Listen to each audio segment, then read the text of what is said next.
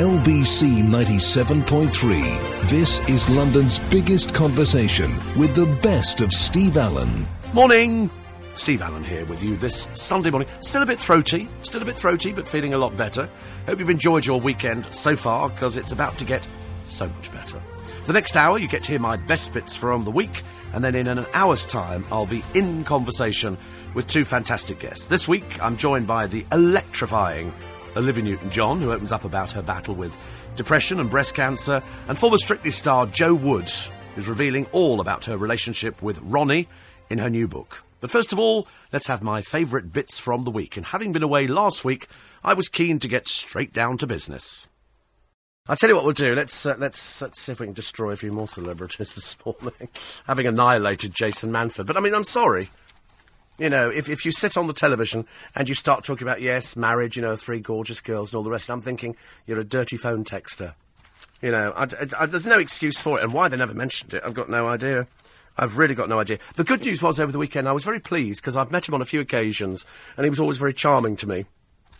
And for no other reason than that, and the fact that I think we need him back in Coronation Street. They've certainly had a certainly had enough sort of problems down there. Kevin Kennedy might return.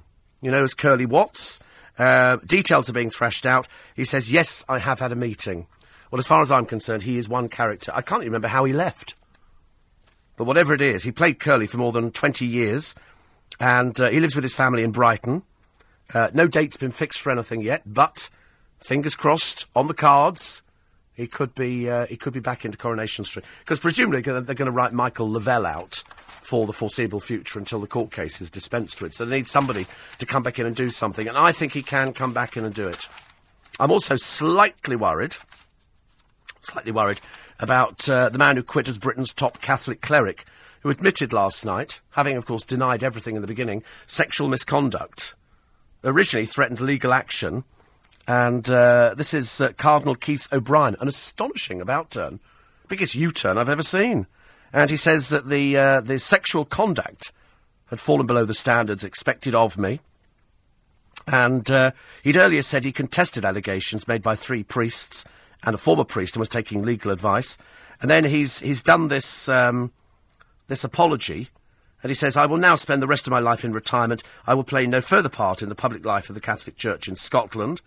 Um, and he says there there have been times that my sexual conduct has fallen below the standards expected of me as a priest, archbishop, and cardinal. To those I've offended, I apologise and ask forgiveness. To the Catholic Church and people of Scotland, I also apologise. Well, well, that, that, that's it. We just wipe our hands of it now, do we? We just sort of say, "Okay, darling, you just go and sort of sit back with your your gold cloth and all the rest of it, and just forget about it." Because for these three priests who came forward, life's been made hell for them. You know, within the Catholic Church, this is this is frowned on. They don't encourage anybody to come out and talk about any sexual misconduct or misdoings or anything like that. You know, they, they, they don't talk about that sort of thing. So he just thinks, I'll issue a little statement, then go and sit back and a little, you know, a little one up, one down, or whatever it is. I don't think it's going to go away that quickly. I really don't. Uh, the person who isn't going away anytime soon, and they're uh, obviously very excited, they've, uh, they've introduced Ian Hyland to the Daily Mirror. Now, I don't know who's gone from the Mirror then for Ian, excuse me, uh, for Ian Hyland. He says, when I first started TV reviewing, Ricky Gervais was still funny. Oh, God, that goes back a few years. That goes back a few years. Um, he has um, favourites on the television. He has things he doesn't really like. His favourite entertainment show was Stars in Their Eyes. Currently, he likes Britain's Got Talent. He likes Tommy Cooper. Currently, likes Jimmy Carr. He likes Ant and Dec. Um, he, seems to like all the things. I liked Ian Hyland. He sort of pitched up on a couple of television programmes. I think he pitches up with Matthew Wright on his programme. And uh, he's good. So, so, they must have lured him with, uh, with copious amounts of money to actually, uh, to actually get him to defect to the mirror because I think he was doing one of, was it The People or something? I can't remember. Something like that. Either way, you'll probably read him now weekly in the Mirror, and it'll be very, very good indeed. He was always very good. I like him. I like Kevin Maguire. I've got a few, few of my favourites that I use on the programme all the time, which is great.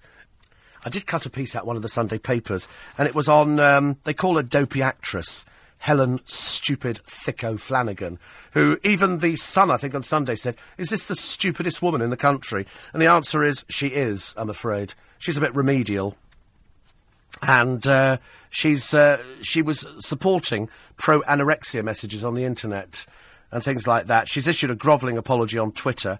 I mean, she plugged thin inspiration pictures of skinny girls on photo sharing site Instagram. She insisted the pictures were done. I mean, you really are as stupid as they come, aren't they? I don't know why anybody ever books you for anything, love. You're an embarrassment to everybody. You know, I mean, you really are. You really are. You are thick enough on the television. Your character was dim in Coronation Street. Your acting is lame. There is nothing about you that is that is rememberable at all. You're just a bit dim, although not half as dim as Kelly Brook. Dear me, I watched Celebrity Juice. You know, Keith Lemon, who is apparently a character created by apparently some actor. No, it isn't. It's the same person. It looks the same, behaves the same. It's just an opportunity to spout filth at women. And I've never seen such filth in my life. I mean, it just gets worse and worse. I don't know why anybody in their right mind would ever, ever want to go on Celebrity Juice. But there he was, poor old Marvin, the one who married Rochelle from the Saturdays, the one who sounds like a bloke. And uh, he was on there. Bruno Tonioli, but I mean, he'll turn up for the opening of a fridge door. Who else was on there? Kelly Brook, who is dim. I mean, dim. It's going to take them forever to do this programme. She is so dim. She's been fired from every programme she's ever been on because she's dim. But I did love the apology that she got from Katie Price. Katie Price had to do a grovelling apology. It's always nice when the ugly bag, you know, the one who apparently used to be a glamorous model about 1500 years ago and is now well past her sell by. The way, she's getting married. A couple of her girly friends let slip that the date is the 30th of this month and they've been told to keep the day free. So expect another pathetic example of shameless publicity for the well known old has been that is Jordan, the woman who can't write, can't string two words together, is uh, and then has to. The apology was hilarious to Kelly Brook. I loved the apology.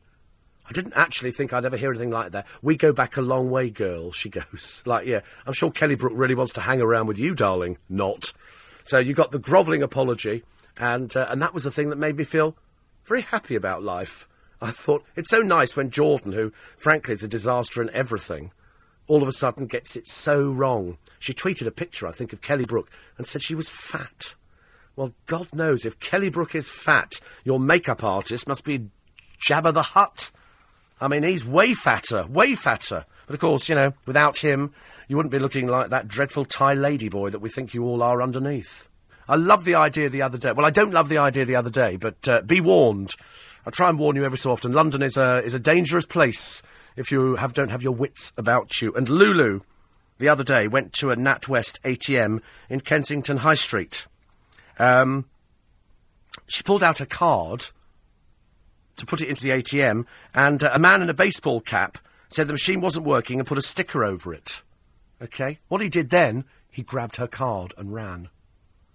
Now, Lulu, not being one to give in, chased him shouting, That man's got my car. The thief ran to a nearby green Ford getaway and sped off the wrong way down a one way street with Lulu running after him. Let me just warn you, there are people who will say, if you're at a cash point machine and somebody's in, just turn around and go, Why don't you off? All right? Just tell them, I don't care who it is, because they can be anybody. But they're generally East Europeans. And what they're trying to do is distract you from the machine. The other trick is is that, is that your fiver on the ground? I generally it's never happened to me, but my, my, producer did this. My producer did this a while ago, about two years ago. She was at the machine, and I think it was in one of the squares in London. And so she put the card in, tapped in the number, and this man said, Excuse me, is that your, your fiver? So she went, Yes, and put her foot on it. Took her money out of the machine, bent down, picked up the fiver, and walked off. That's what you want to do to these people. But remember, you're dealing with, uh, with nasty pieces of work. Nasty piece of work. So just just be aware. Just be aware that they're all out there. So if you're at a cash point machine and somebody invades your privacy, you turn around, you go, just just back off, all right? Just back off. I don't like anybody who starts peering round my shoulder, ladies and gentlemen. Thank you very much indeed. Here she is, the old lag in the paper today. This is a glamorous cougar. Her name is Helen Hart. Well past her sell by by the look of it. Helen Hart's a con woman. I mean, she's old and haggard. I suppose the best thing about her is her hair needs bleaching. But um, she um, she actually uh, fiddled her boss's books, and she took half a million quid, all to lavish on a toy boy who sold his story to the paper. His name's Adam. Adam quite clearly will just about go with anybody by the look of it, judging by this story here. And um, she's being a fraudster, and she showered him with gifts, trousers worth a thousand pounds, and a belt made of iguana skin to keep them up. Oh, Adam, honestly, get you, love.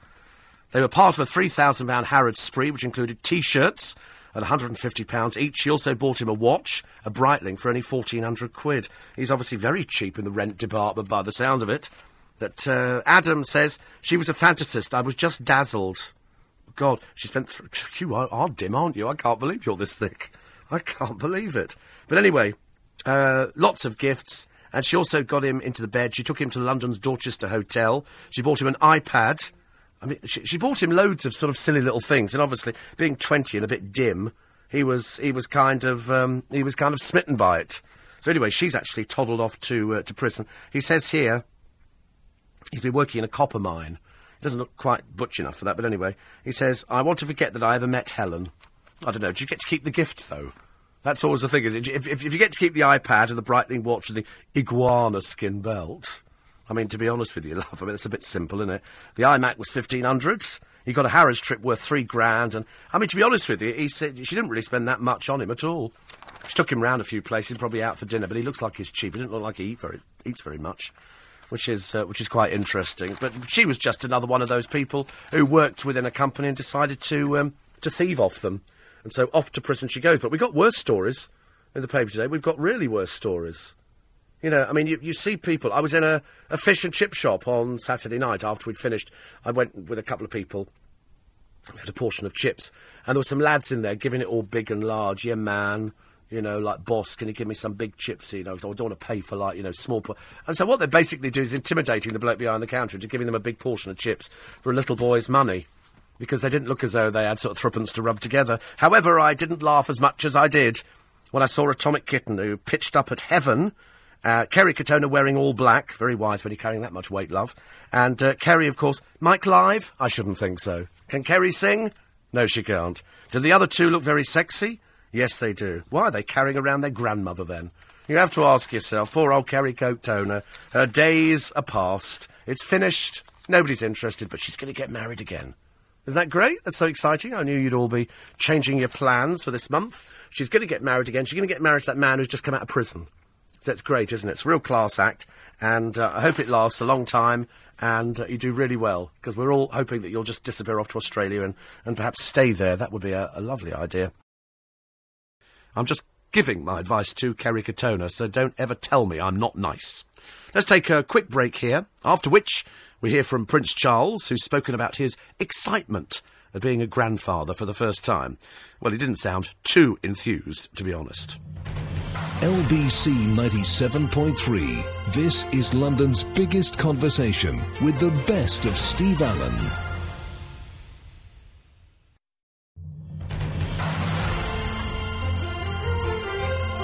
LBC 97.3. This is London's biggest conversation with the best of Steve Allen. Welcome back. As you know, I start every day by listening to LBC and then watch a bit of telly, and most days I stumble across the delight that is The Only Way is Essex. Lucky me. So I was sort of uh, going through the uh, the television channel, flick, flick, flick, flick, flick, and all of a sudden I came across the, uh, across the Only Way is Essex, which which I was I was quite pleased with actually, because it's uh, it's been some time since I've caught up with the dreary old bags on there. Uh, nothing had changed except this this time round there's some girl called Yasmin. Yasmin's got what can only be described as the campest brother, you know, since Bobby uh, sashayed down the street in Brentwood. And he thinks he's going to go and work for Joey Essex, because Joey Essex has actually got this uh, shop. I mean, to be honest with you, he's too dim to run a shop. I mean, he really is too dim to run a shop. And so Yasmin's there, and so Yasmin obviously lives at home. She's um, she's a foul-mouthed old bag at the best of times. Um, quite pretty, and then she ruins it and she opens her mouth. And, and she turns out to be just another common little tart who doesn't know how to string two words together. In fact, she can barely string two words together. One would be pushing it for her intelligence. And who's her date with? None other than well-known Lothario and Fat Boy around town, and ultimately the dimmest plank next to Joey Essex. Yes, Fat Boy Arge. Fat Boy Arge turns up. Quite clearly, Fat Boy Arge doesn't drive. Sounds a bit like Fat Fort Boyard, doesn't it? Fat Boyard. And uh, he doesn't drive. And to, to, be honest with you, I think that's fairly a good thing because he doesn't quite quite have any money. He pitches up at Yasmin's house. Yasmin quite clearly has spent the entire day modelling herself on a, some poor old sad page three girl. Because there she is with the sort of the ringlets and the troweled on makeup, and the father who sort of does the "I'm watching you" to Arj when Arj pitches up in a little girly bow tie. It's all a little bit worrying, but we know it's contrived, and you know, it's, it's, so we sort of watch it. And Arj goes, uh, "So you're going to be driving?" Because obviously either Arj doesn't drive or he's not allowed to by the government. I'm hoping it's the latter. And um, and so she goes, "What?" And then she uses bad words. You know, I have to say bad words because I can't even allude to what they are this morning because she's so foul-mouthed. She makes uh, she makes Gemma Collins look as if she's sort of Princess Tiamat and that's not uh, the other one. That's out of a Disney film. And uh, I was sort of watching her, and, and then she said, "No, because I, I want to get, I want to drink." And they're going round to the well-known Faiers Sisters hovel, uh, which is laughingly called a bungalow in Essex, or as we prefer to call it, low rent.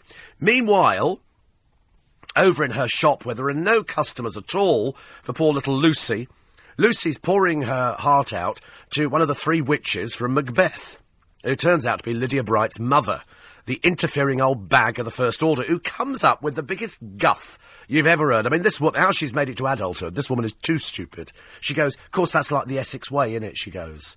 You know, people, I'm thinking, what are you on about, love? The Essex way? Don't be so stupid and thick. Anyway, thank God we've seen the back and the front of Lydia Dim. But uh, now you've got to put up with the mother, who's just an interfering old bag. She's, is she in the podcast? In, in whose podcast? Mine? Oh, Lydia. Oh, how lovely! And uh, and so we were sort of, you know, I was sort of watching this program, and then I was I was reminded when I read Kevin O'Sullivan's column the other day, and Kevin says congratulations to the top team at the Only Wears Essex for packing Series 457 with a wide range of exciting new storylines. Lovelorn Lucy Mecklenburgh. This is the, you know, I'm sort of over 20, but I behave like a seven year old, crying a lot because she fears her on off, on off, on off recurring fiancé Un-Super Mario may have been unfaithful, never heard that one before. Outsized duo giant Gemma and Fat Arge are both vowing to lose a couple of tons in a forlorn bid to change their lousy lives. Groundbreaking stuff. Velcro haired Joey Essex. Oh dear, I mean, oh, there's a worry, isn't it, poor soul? Uh, opening the latest of the spray tan gang's crap shops, which presumably he hopes might be a little bit more successful than the one Lauren Goodger's just had to close. Because she's opening a bigger one, apparently, we were told. Remember that one? We were told she's opening a bigger shop. Still waiting on that, and uh, we'll bring it to you first. I've got a brain, says Mr. Essex, continuing his dreary theme of his theatrical thickness, but it doesn't work very well. Meanwhile, are we actually supposed to believe that the puppeteer producers had nothing to do with penniless Bobby's irresponsible ambition to become a gay dad? And did Spotty Diags devise his nonsensical cheesebroker career all by himself? There he was, poor old Diags. I mean, dear God in heaven. I mean, he could join the dots on his face with the spots he's got going on and probably make a more interesting picture. Gee, um, who's the who's the old bag in there who's, who's had so much surgery? She's just dear Chloe Sims. They they go to um, a salon, which unfortunately is fronted by nobody we'd ever seen before the girl working in the salon, I must, I'm assuming must be some freebie, because there was this troweled on old makeup bleach blonde bag who was putting on chocolate onto Diags's face. Whereas anybody can tell you, if you've got bad spots, chocolate is the last thing you want to put on your face, I'm afraid. It doesn't work, and it's not very good. And so there he is, the girly boy of all girly boys. And we can't quite work out if he's coming on to Chloe Sims. I mean, she must be the last turkey in the shop, God knows. I mean, you wouldn't come on to her. I mean, she's old and past it. And that was in the first series, but unfortunately she's still clinging on in. So, nothing new in this series. Nothing new. Joey's little shop will open and probably close again because all he sells is trousers and t-shirts. And, you know, if you want trousers and t-shirts, go to a proper shop. Go to a proper shop. You don't need to go to some poor old... He won't be working in there half the time because he's far too busy being Joey Essex. I can't wait for it all to finish. And then, of course, Arj pitches up at the Faiers' sister's house where Sam goes... That's the one with the piggy eyes who's going out with, with Joey, who's wearing another one of his Nancy boy outfits. And so, and he pitches up with, with Jasmine. Arj pitches up with Jasmine. And Sam goes, like, you know, Arj, you should have told us you're bringing somebody. Everybody else is in couples except Arj because you don't really want to be seen with him because he's too much of an embarrassment. And so she said, you should have, you should have told us you was bringing somebody because she said, I've only got five pieces of salmon. And I thought, well, what stupid lump, unless you're from Essex, only buys five pieces of salmon? They come in boxes of two or six. They don't come in fives, so quite clearly the fat bag, who is the Faiers sister, has eaten one herself. And quite clearly, no other food in the house. To be honest with you, given the choice of eating there or eating out for all eternity, I'm afraid I eat out for all eternity. I mean, you just, you couldn't, it's not a case of you can't make these people up. They are just too stupid. And by the time I'd heard Yasmin, and my advice to Yasmin would be, darling, watch the programme back and then try and change your voice. You know, I've changed my voice. I've gone from being ooh to all of a sudden, down here somewhere. You know, trying to make it sound a little bit sexy. But uh, as, as you discovered from yesterday, the time we'd got halfway through the programme, we were actually sort of, we were sort of firing on most cylinders. Because you've got to kind of work your voice in. It's like uh, we described yesterday opera singers. Opera singers have to go la la la la la la la la la and try and make themselves sound better. So I've got the usual today. It's the usual chemist. Here we go. We've got the Pavacol D. We've got uh, water. We've got the Chloraseptic. We've got some little satsumas. We've got some honey, and we'll have some black coffee very shortly. In fact, all in all, that's all we need for a programme on LBC 97.3. I see the Prince of Wales, showing how far removed they are from the rest of us, has spoken of his excitement at the prospect of bonding with his first grandchild, because you know the Duke and Duchess of Cambridge are expecting their first child in July. Charles said of becoming a grandfather. Wait for this. This is how out of touch. It's a lovely thought, and I look forward enormously to that relationship. What the hell does that mean? It's a lovely thought, and I look forward enormously to that relationship. God, dear. listen to this poor kid. This poor kid has got no idea what family they're wandering into. No idea at all. Uh, bad news for Daybreak, I'm afraid. Uh, they've lost 100,000 viewers since their relaunch six months ago. I see.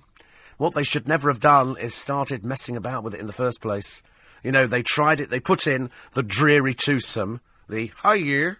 Oh, I can still do that even with a cold. Hi year. And, uh, and Adrian Chiles. Boring as heck. Boring as heck. They should have left the original team. They didn't need to do anything to it. It was doing fine. And so they've relaunched it, and they put in Aled Jones, who I love to pieces, and Lorraine Kelly. And they've hemorrhaged 100,000. So they're now down to 700,000. That's less than half the audience of the BBC's programme. And when you think about it, the BBC's is just doing sort of news, blah, blah, blah, blah, blah, blah, whereas Daybreak stick people on like Tamara Ecclestone. Well, quite clearly, you, the general public, couldn't give a forex about Tamara Ecclestone and whether she's bullied or you know, you're not remotely interested because you're switching off in your droves. You know, it's you know, it's it's just one of those things that you can't quite put your finger on what they've done to it, but they've screwed it, and they've screwed it really badly. Apparently, now bosses are going to have to pump more money in, something they don't like doing. Uh, and if, if they don't get their million viewers by September, they're going to pull the plug. So it says. So it says. I mean, do, do you really think they're going to pull the plug on it? I, I mean, I don't know what you can do about it. You know, you can only you know, sit down there and do what you do. And I don't know what the winning formula, well, apart from this programme. I mean, this programme gets the biggest audience in London, bar Nothing. Okay? Nothing. Even the old fat bird just over the river, she can't pull an audience either, poor cow. But there again, you saw her dance, didn't you? dear God in heaven. There's one thing taking the mickey out of yourself, and there's another thing going, why don't you stay at home a bit more often? You know, a bit like seeing Gemma Collins from The Only Way is Essex in a leotard. It's just not pleasant. But there again, you know, that's why there's people like Bobby out there in Brentwood. Bobby the gay obviously looked at her and thought, I think I'll be gay. I don't think I'll be heterosexual. Not my kind of thing. And uh, so he's there, one of the ugliest gays in the village. I don't think it was possible, actually, to be that ugly and still be hanging around. But he is, still mincing up and down the high street. Nobody knows what the hell he does. He's got his little clutch bag and uh, talks like that, you know. And, uh, and, every, and then the funny thing was the other day, you know, being the only gay in the village, they sit him in a heterosexual sauna with, uh, with Mario, and uh, the bloke who's not gay but who Bobby fancied at one time, and we had this bizarre, ridiculous scenario going on in Essex, which I thought was, was just not real. You know, the only gay in Essex, he would have been drowned in that sauna. I'm terribly sorry. They don't hang around, actually. The interwoven stories are incredibly complicated, but I'm not entirely convinced it's real anyway. Don't forget, in an hour we have In Conversation, and on today's show we catch up with actress and singer Olivia Newton John, and new grandmother, for the seventh time, I believe, Jo Wood. But first, here on LBC 97.3, the news at 5.30. LBC 97.3. This is London's biggest conversation with the best of Steve Allen. You're listening to the best bits of Steve Allen from the week. At 6 this morning, in conversation with Olivia Newton John, whose UK tour starts this week, and Jo Wood, who talks about recently becoming a grandmother for the seventh time. But for now, let's carry on with my best bits. And this week, we had one of the biggest events on the social calendar. Sort of. Well, not really. There was a star studded showbiz party last night. I say star studded showbiz party. Try not to laugh too much, okay? It's uh, for Richard Desmond and his uh, new magazine. It celebrated its 10th anniversary. So the stars were out for this one, ladies and gentlemen. Oh, they pulled out every stop under the sun. Who was the first person to arrive at this star studded bash? Star studded bash, full of, excuse me, uh, so excited by the whole idea that uh, there's so many exciting celebrities. Only Chant, sorry, hold yourself back. Chantelle Houghton was the first celebrity to turn up. Yes, rough as heck, Chantelle turned up, and uh, here she is wearing, apparently she turned heads, uh, wearing a sleek cream outfit. Unfortunately, it was the rancid hair that they'd stuck on her head that made her look like a, an old tart, I'm afraid. So she pitched up, together with Lucy Mecklenburgh, in between her crying bouts. Oh dear, poor. These people don't really have proper jobs, lady. We seem to be into the subculture. Uh, next to arrive, TV presenter Lizzie Cundy. Dear God, how old are these people at this party? Lizzie Cundy. Oh, she's some old has been from donkeys years ago. And then, um, the world of soap, wait, you'll love this one. The world of soap was represented by Helen Flanagan. My God, we've trawled the gutter for this lot, haven't we? Apparently, it was the uh, very loyal readers who want to stay with us. I'm sure they have. It's the third rate old tarts inside the paper. I mean, to be honest with you, Helen Flanagan, Lizzie Cundy, Chantelle Houghton, and Lucy Mecklenburgh. It's your worst nightmare, isn't it? All the old naffos under one roof. Oh, dear God. Dear God, it really is. It's so bad. However, it's been 12 years, serious Simon, since the death of Joey Essex's mother, Tina. And apparently, the pain is still very raw. He's never mentioned it ever before, but as Mother's Day approaches, he's mentioned it, and he breaks down in some. Let's face it, 12 years. He was 10 at the time. And he was talking about his mum. Uh, she committed suicide when, uh, at the age of 37, he was 10, and his sister Frankie was 13. And uh, he looked through. I mean, it's obviously contrived, isn't it? It's done to make a television programme. So they film him looking through photographs of his mum. It's private. It's a private thing. And apparently he recalled his confusion. Well, let's face it, he can't remember last Thursday. So how he remembers back when he was 10 years old, I've got no idea. He says, um, in the first five years, I never believed it. I was crying, but I thought, nah, she'll come back. But uh, unfortunately, people don't from things like that. So, of course, they make a big, big deal about it. The latest episode, they, they drag that out. It's a private thing. It's a very, very private thing. Your mother commits suicide. You don't then start reliving it, do you? So, who's been who's he been brought up by? We haven't seen the rest of the family. We've seen the ghastly sister. Is there a father out there somewhere? We, or we just haven't seen him on the programme? We seem to have seen the whole of one of the other families. And that dreadful, it was the one the other day we couldn't bear. Some ghastly woman on the programme, but I, I can't remember who it was now. Nobody of any consequence, I'm afraid. Nobody of any consequence on the programme, as indeed most of them aren't, ladies and gentlemen. So anyway, so all those love Chantelle Houghton, honestly. Any party where you walk into it and there's anybody from Essex or Chantelle Houghton, you're straight out the door, aren't you? Because you know you're at the low rent party. You're not going to be at any party with Tamara Ecclestone and Chantelle Houghton, are you? They're not going to be in the same room. You know, Chantelle, very low rent. It's like Alex Reid pitches up. Or anybody, well, in fact, anybody from the Only Way is Essex. You know, you don't, you don't really want to see anybody at all. You want to see proper celebrities. Proper celebrities that can actually do things, as opposed to just sort of wander about being vapid and vacuous. Which covers so many of those reality shows. But at least the ones in America, they've got money, whereas the ones in Essex don't appear to have anything. I mean, the, you feel so sorry for the poor old Faiers sisters. There's two of them in one house and stuck with Joey Essex, a drip of the first order. I mean, it's it's not exactly the best best scenario, is it? I'm afraid. Uh, wrinkle creams do work. Thank the Lord for that. I was so worried. I'm getting to that age now. You know, as you start getting a little bit nearer a little bit nearer your, your next big birthday. It's, it's not the big birthday, but it's kind of getting a little bit close. I think it's the one after this one that becomes the big birthday. And so you start using, you know, creams on your face. And uh, if you do a sort of fairly butch manual job, like I do, sitting in a studio broadcasting in the early hours of the morning, then uh, you have to look after your skin. If I smoked, it would be worse, but I don't, so it's okay. And apparently, if you use cream, which contain peptides, it does give your skin a little bit more elasticity. I don't think, though, shaving helps. I really do. I think that's really bad because you're ripping the skin open, and that's why you're supposed to sort of put moisturiser on to put the moisture. Because when you think about it, you wake up in the morning, you go to the bathroom, you put the tap on, you fill up the sink, and, and you scrape a razor blade or, you know, whirring blade down the side of you and rip the hairs out. It sounds quite painful. I keep seeing this advert and this thing for a no-no and it's for women to sort of take away their moustaches. Although, to be honest with you, my Auntie Enid looked quite nice with hers. I said to her she could have got a job with the village people, but she wouldn't do the dance. And so you see this no-no thing, you think, that's lovely, what a lovely idea that is. And then you look at the price of it, £199, and you think, is it kind of worth it, ladies? Would you much rather grow a moustache and sideburns as opposed to having to spend 200 quid to start shaving here and shaving there and shaving there and doing all sorts? You know, it's not worth it, is it? Let it grow naturally. Who was that film star who turned up in Leicester Square? And she lifted her arms up to wave, and she, had, she hadn't shaved under her arms. And it was all. She was quite East European. It, it, was very much a Christina Onassis look. Was it Julia Roberts? Oh, people fell back in horror. She's got hairy armpits. It's not considered very ladylike, so people have to have to sort of shave it off. But I think she waved. She's got hairy arms. As I say, it's, it's, it's very Russia. You imagine most women in, in Russia do have very, very hairy legs. A little bit like uh, Doubtfire. Uh, because when she sat on the bus, Mrs. Doubtfire, because it was, it was a man, and they couldn't have picked a hairier person than Robin Williams to play the part. This man could grow an Afghan rug on his back in an afternoon.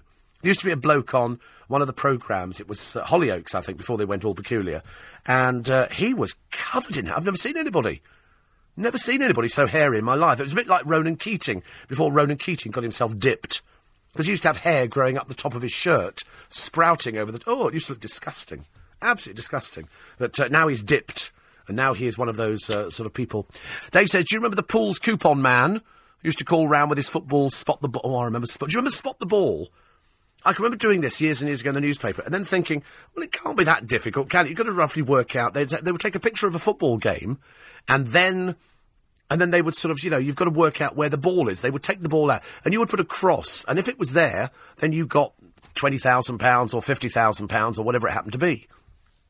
And I remember thinking, can't be that difficult, can it? Until I realised that it was it was done almost like on a computer.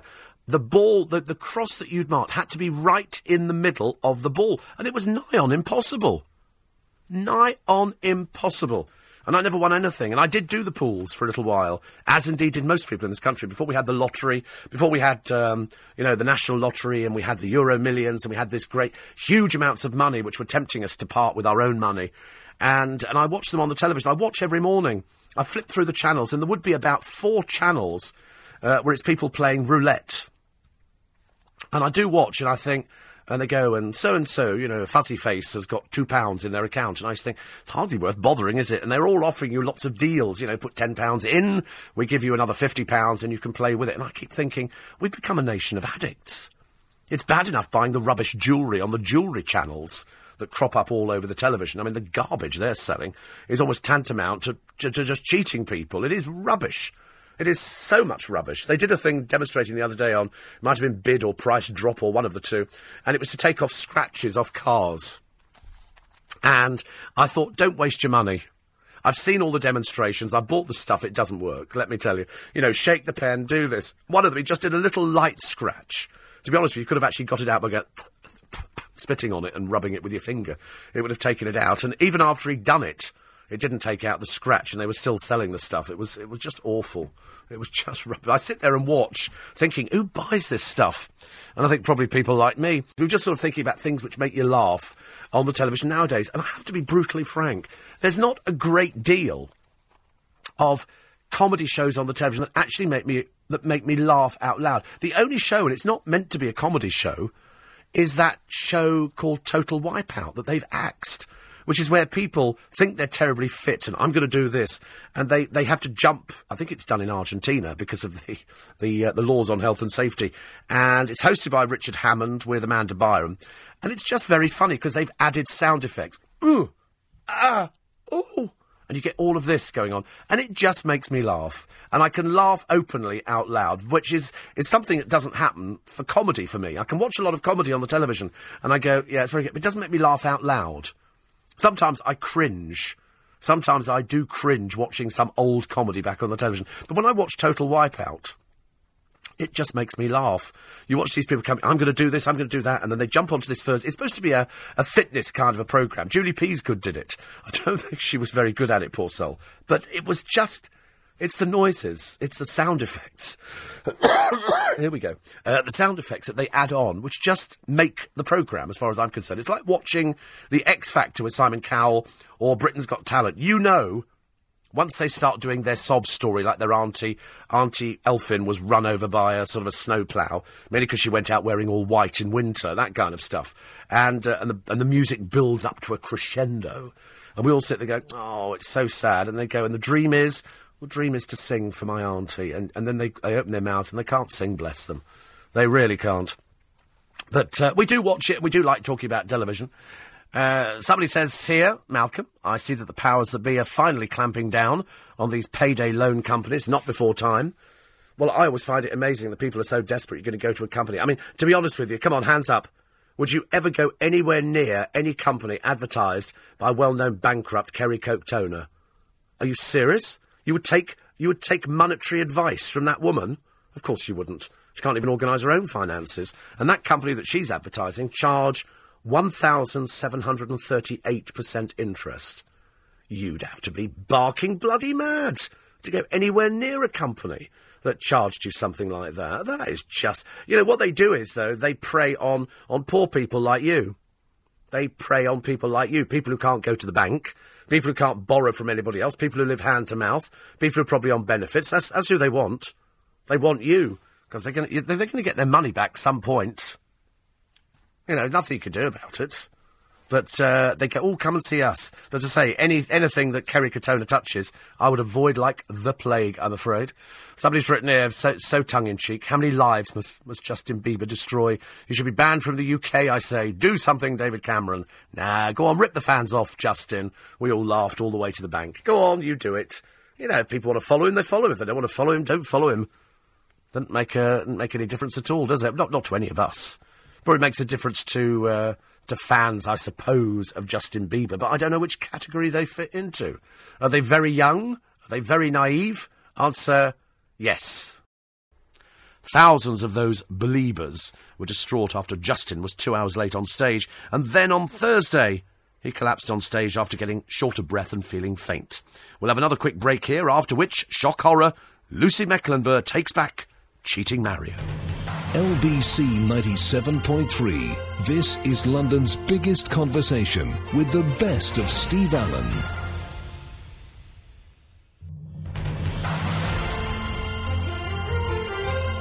LBC 97.3. This is London's biggest conversation with the best of Steve Allen. Welcome back. This week, a reality star tried to go to court and it had me riveted. I followed with great interest the uh, the court case at the moment about the you know the woman from The Apprentice who's in court at the moment. And it's interesting because one of the lines that came up yesterday was uh, from Alan Sugar, and he said she was more interested in being a celebrity. The moment that disappeared, she lost interest in the job. And I tend to find that with all the people from The Apprentice. I mean, they're all they're all barking mad, as you know. Most of them are delusional. Uh, some are benefit fraudsters. Uh, some are just absolute rubbish at what they do. But they're all they're all living in this delusional world. They're a little bit the only way is Essex. Little bit. You know, not exactly, but they're certainly pretty close to it, some of them. Uh, in your handbag, ladies, I'm looking at a picture in the paper today of Coleen Rooney. Uh, the woman who seems to spend a fortune on clothes, and yet, bless her heart, has nowhere to wear them.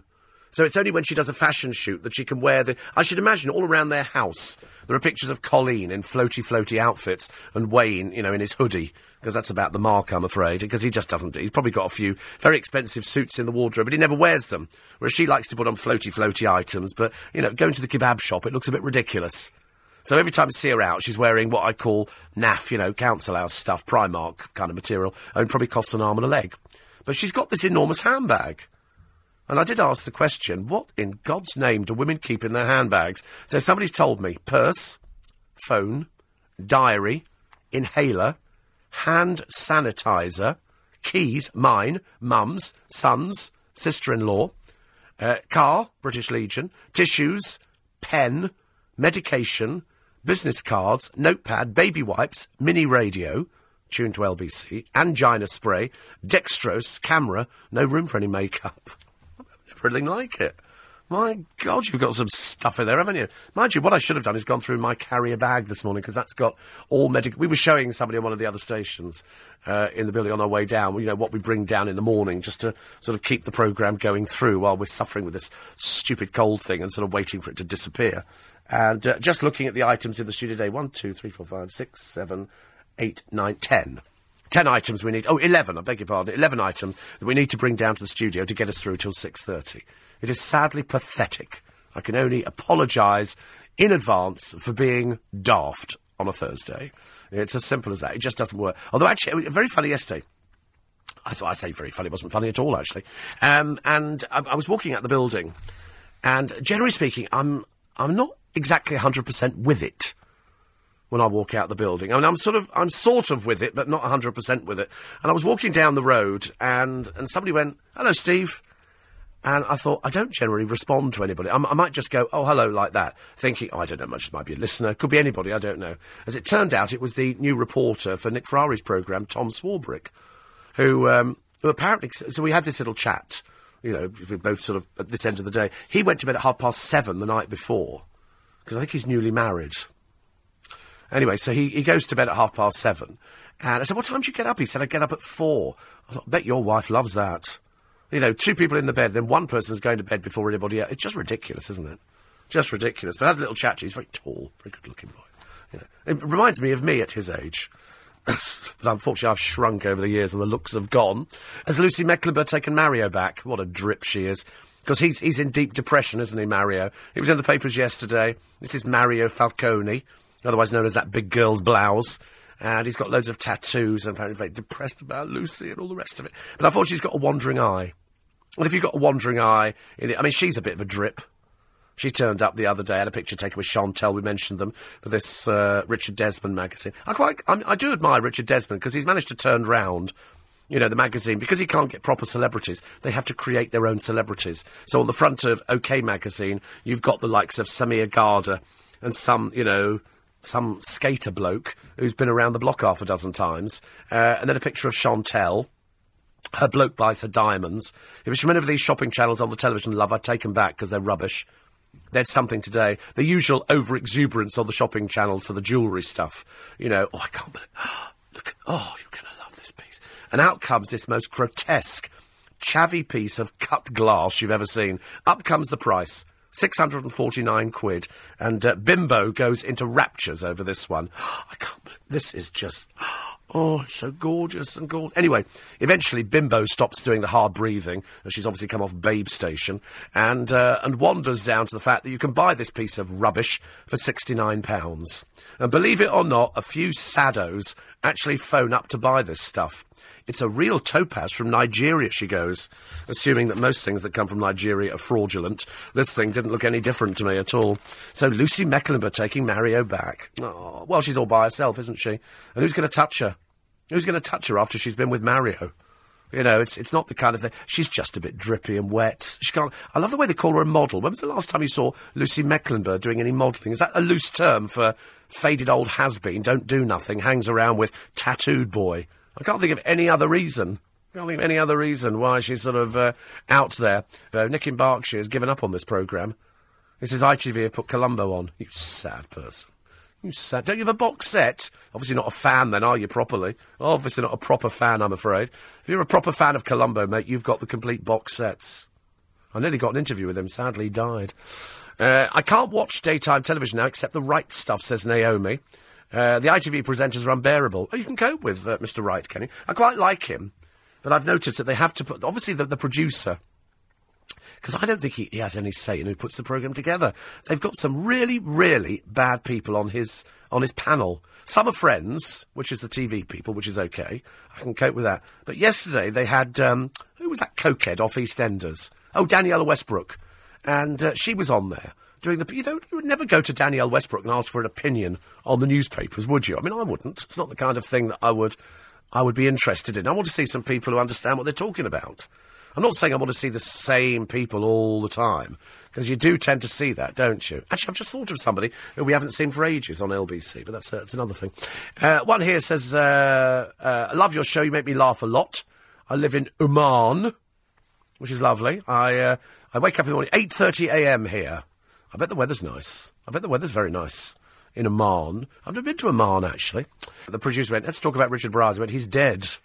You know, we've talked about him when he was alive. But they all pitched up yesterday, and uh, 200 family and friends gave him, uh, you know, a good send off. Eh, nice man. Nice man. That's all I can say. Nice man. But they were all there from Prunella Scales to Penelope Keith, uh, Emma Thompson, even Felicity Kendal scotching any rumours that there was something going on that uh, they didn't get on at all. And uh, he'd, he'd, he'd, described her as being somewhat odd, I think, at times. But uh, she was there. And of course, she's the one who makes all the, all the, all the photographs in the papers. It's Felicity Kendal, Mainly because after he died, she was resolutely quiet on it. She didn't say very much at all. So that's why I think all the papers have put her in. There's no other reason, apart from the fact that everybody likes her. But uh, I'm, as you get a bit older, I suppose there must be that element, mustn't there, of listen, we just it was just a job. Okay, I wasn't really his wife. It was just we were playing two parts. We're actors. But you must build up some sort of relationship. A God in own knows what Emma Thompson was wearing. I mean, she started to be as barking mad as Helena Bonham Carter. Who I do, in all her films, I love Helena Bonham Carter, but her sense of fashion, I'm afraid, leaves me absolutely stunned. And Emma Thompson, yeah, and uh, God knows what you were wearing, dear. God knows what you were wearing. But, uh, but interesting. I suppose it's called fashion. Perhaps I just don't understand things. Did you see Gemma doing Keep Fit on the Anyways Essex? Looked like she was going to have a heart attack. Yes, I think it's on the extra podcast. Poor old soul. Uh, as usual, Fat Girl Fat, who can't lose any weight, has decided that in an effort to come up with a lame storyline, her and fat, uninteresting, uneducated Thicko Arge uh, should do a kind of like a sponsored workout. And so all the thin people on there have to watch these two fat lardies trying to lose weight. And of course, it's just a joke, isn't it?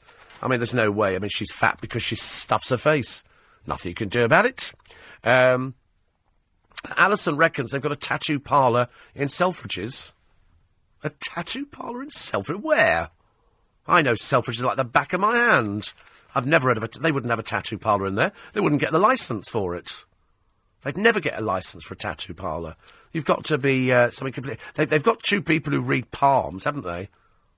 Well, there are two people there in the book department who sort of you can go in there and have a holistic reading or something. I've never heard of a tattoo parlour. Find out if there's a tattoo parlour in Selfridges. We're having a check on that one. I've never heard of it before, and I've been going there for donkey's years. Donkey's years. 84850 steve at lbc.co.uk. Uh, I've just realised, says Jan, it's your uh, birthday next week. How nice. It's on a Sunday. You're three weeks younger than my partner Don, who has a big birthday in 2014. Oh, right. He says, sorry that your cough and throat problem's been ongoing for so long, but you still sound on form despite them.